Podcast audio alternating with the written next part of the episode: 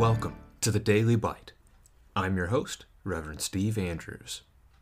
Today we finish the book of Zechariah with a vision, well, a prophecy about the last day, the coming of Christ, paradise. Behold, a day is coming for Yahweh, when the spoil taken from you will be divided in your midst. For I will gather all the nations against Jerusalem to battle, and the city shall be taken, and the houses plundered, and the women raped. Half of the city shall go out into exile, but the rest of the people and shall not be cut off from the city. Then Yahweh will go out and fight against those nations as when he fights on a day of battle. On that day, his feet shall stand on the Mount of Olives that lies before Jerusalem on the east, and the Mount of Olives shall be split in two, from east to west by a very wide valley, so that one half of the mount shall move northward and the other half southward. And you shall flee to the valley of my mountains, for the valley of the mountains shall reach to Azel. And you shall flee as you fled from the earthquake in the days of Uzziah, king of Judah. Then Yahweh my God will come, and all the holy ones with him. On that day there shall be no light, cold, or frost, and there shall be a unique day which is known to Yahweh, neither day nor night, but at evening time there shall be light. On that day living waters shall flow out from Jerusalem, half of them to the eastern sea, and half of them to the western sea. It shall continue in summer, as in winter. And Yahweh will be king over all the earth. On that day Yahweh will be one, and his name one. The whole land shall be turned into a plain from Geba to Rimmon, south of Jerusalem. But Jerusalem shall remain aloft on its site from the gate of Benjamin to the place of the former gate, to the corner gate, and from the tower of Hananel to the king's winepresses. And it shall be inhabited, for there shall never again be a decree of utter destruction. Jerusalem shall dwell in security. And this shall be the plague with which Yahweh will strike all the peoples that wage war against Jerusalem. Their flesh will rot while they are still standing on their feet. Their eyes will rot in their sockets, and their tongues will rot in their mouths. And on that day a great panic from Yahweh shall fall on them, so that each will seize the hand of another, and the hand of the one will be raised against the hand of the other. Even Judah will fight at Jerusalem and the wealth of all the surrounding nations shall be collected gold, silver, and garments in great abundance. And a plague like this plague shall fall on the horses, the mules, the camels, the donkeys, and whatever beasts may be in those camps. But then everyone who survives of all the nations that have come against Jerusalem shall go up year after year to worship the King, Yahweh of hosts, and to keep the Feast of Booths. And if any of the families of the earth do not go up to Jerusalem to worship the King, Yahweh of hosts, there will be no rain on them. And if the family of Egypt does not go up and present themselves, then on them there shall be no rain. There shall be the plague with which Yahweh afflicts the nations that do not go up to keep the feast of booths. This shall be the punishment to Egypt, and the punishment to all the nations that do not go up to keep the feast of booths. And on that day there shall be inscribed on the bells of the horses, Holy to Yahweh. And the pots in the house of Yahweh shall be as the bowls before the altar.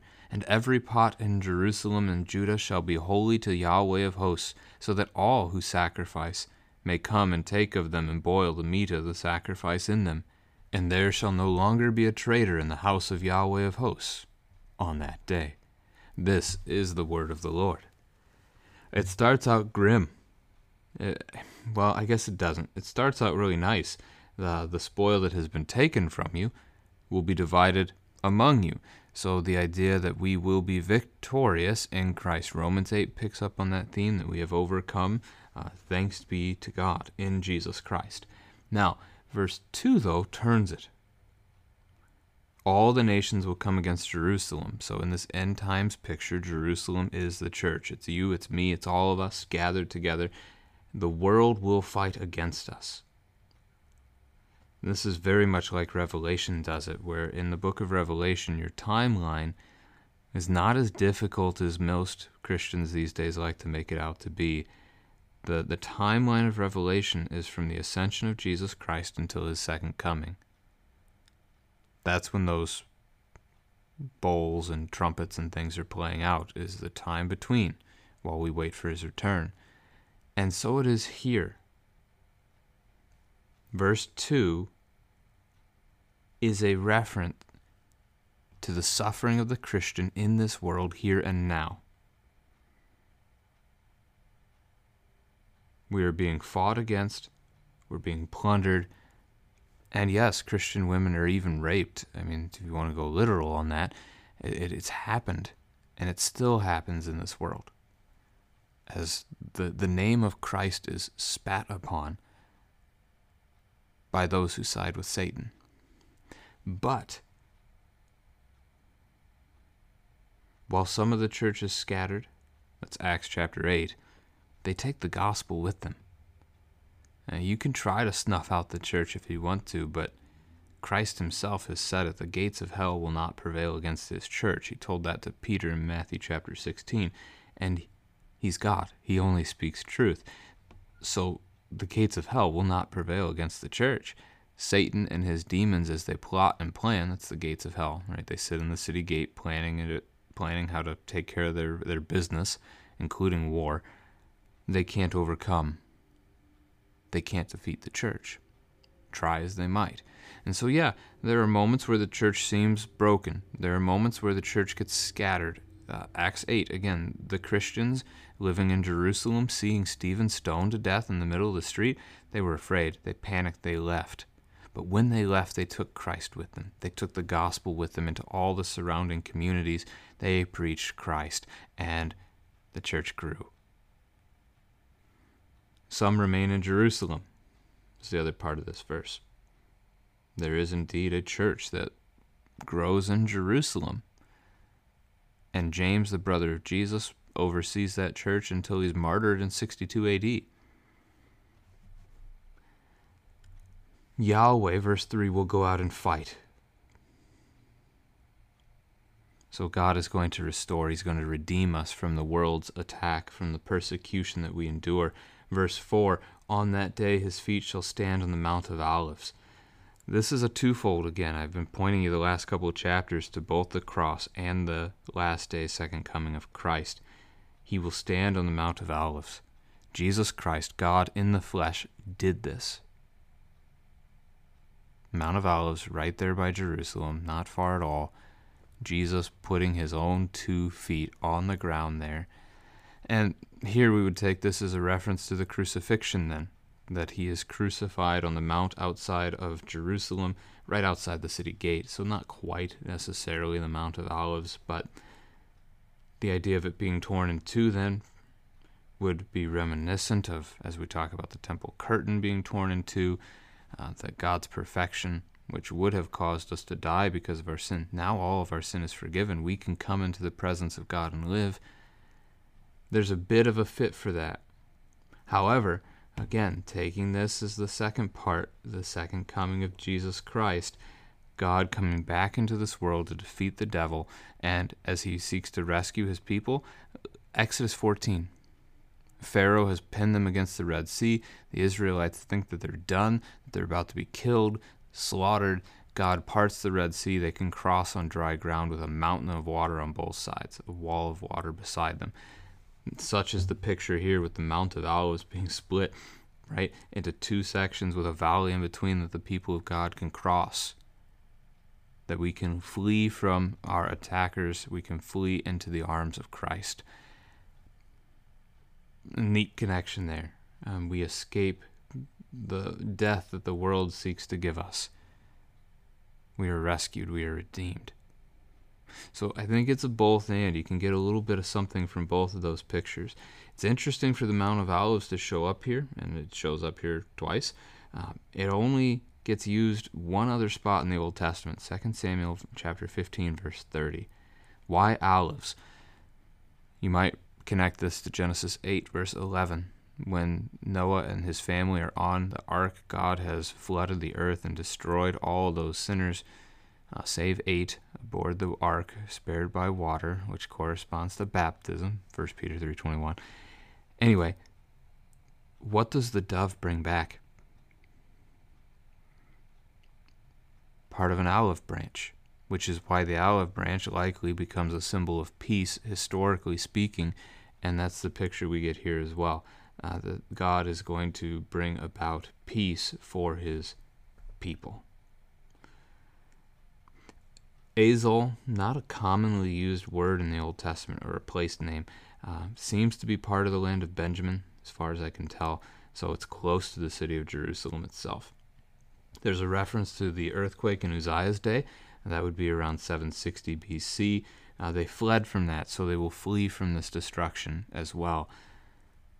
But Yahweh will come and bring his holy ones with him, probably a reference to his angels, mighty warriors who will fight against Satan and his demons on our behalf. Might talk about as a family. Uh, can you think of any other earthquakes that happen, especially in the New Testament? In the New Testament, you're going to have Matthew 27, verse 54, an earthquake at the cross when Jesus dies. You're going to have another one at his resurrection in Matthew chapter 28, verse 2. Acts chapter 16, God uses a earthquake to break open the prisons and free his apostles. And then you get five earthquakes in the book of Revelation. Uh, judgment, God's judgment, kind of connected in, in reference to those things. So, fleeing the earthquake, fleeing the enemy, and the Lord delivers, the Lord rescues. This is the picture of Revelation 16, 19, and 20.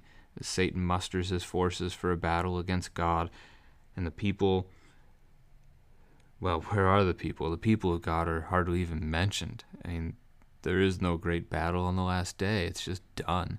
Christ simply wins. It's over. It's defeated. And God declares it's, done.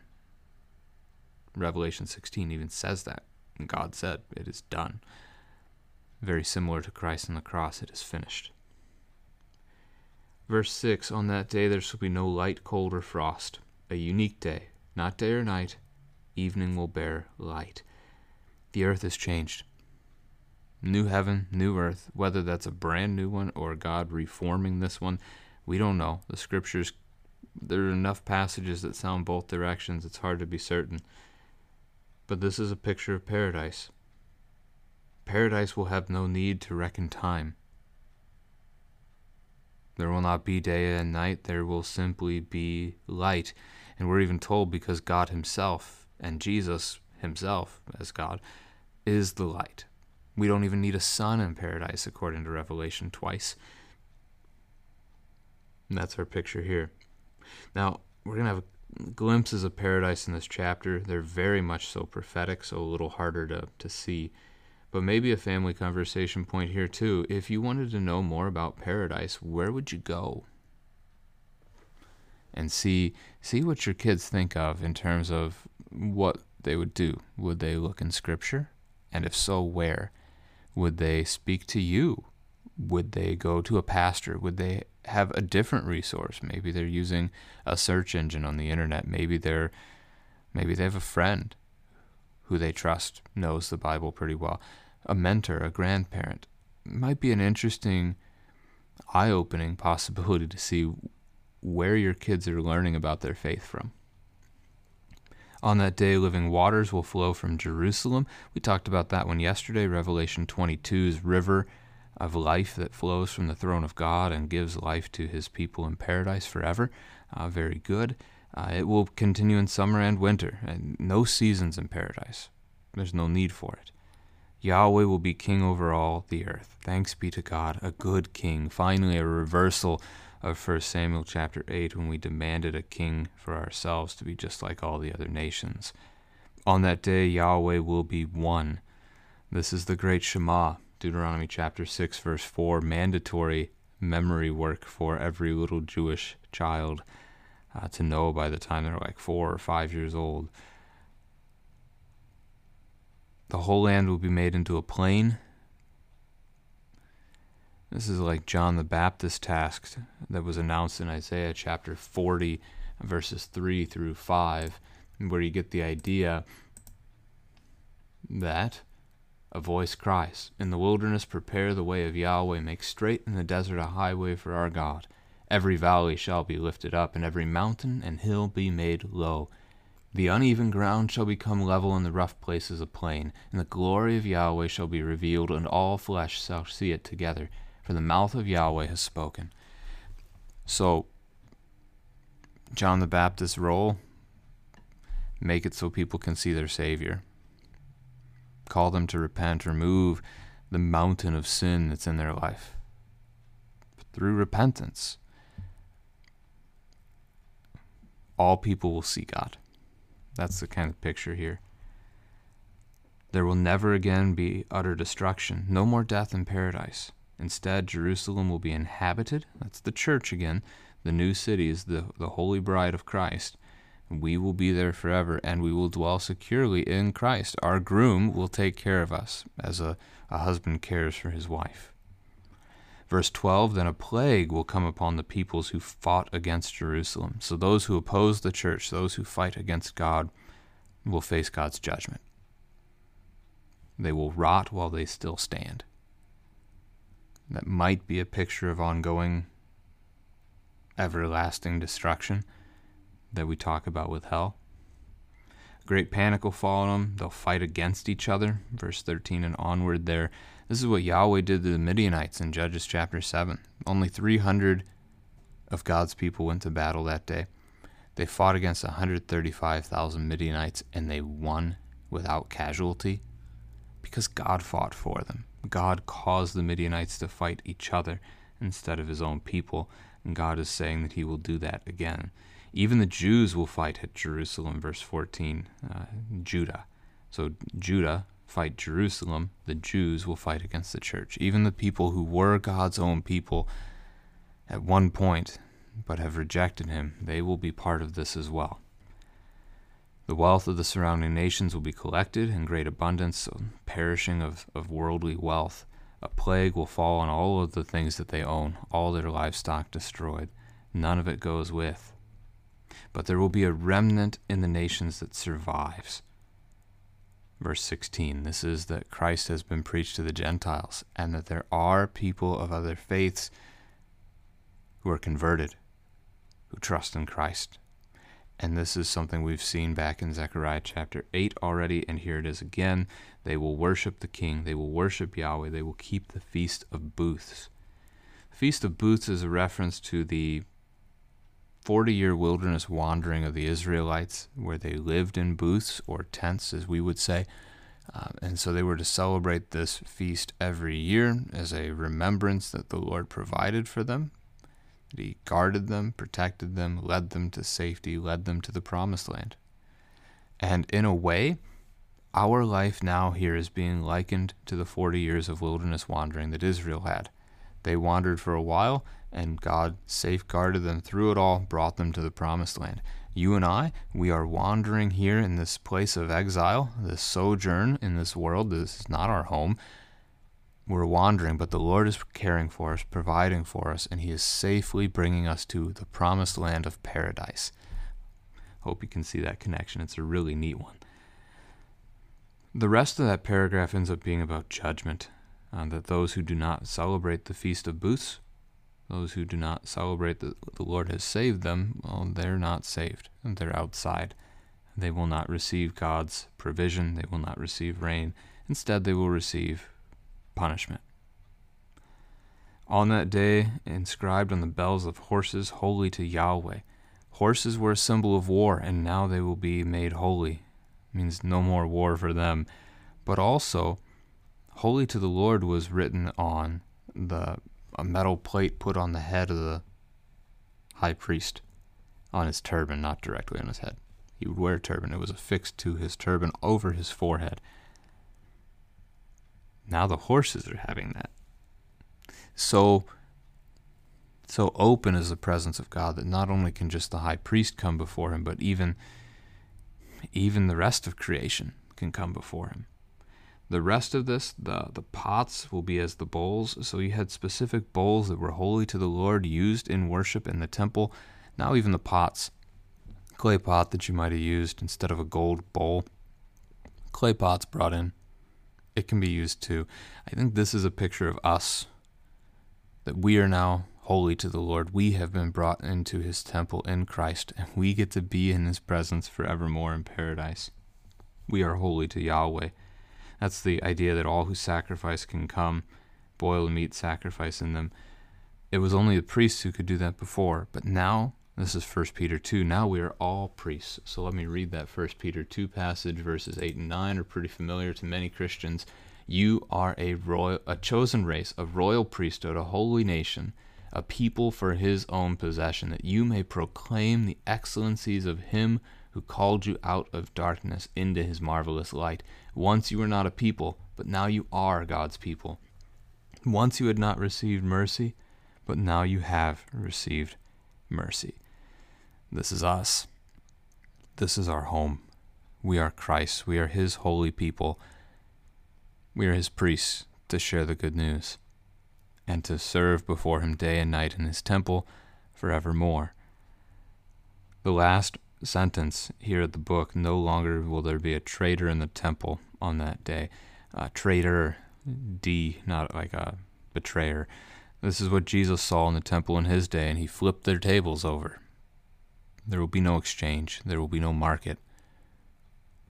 And we will simply be in the presence of Christ, and he will care for us. He will care for all our needs forevermore. Amen.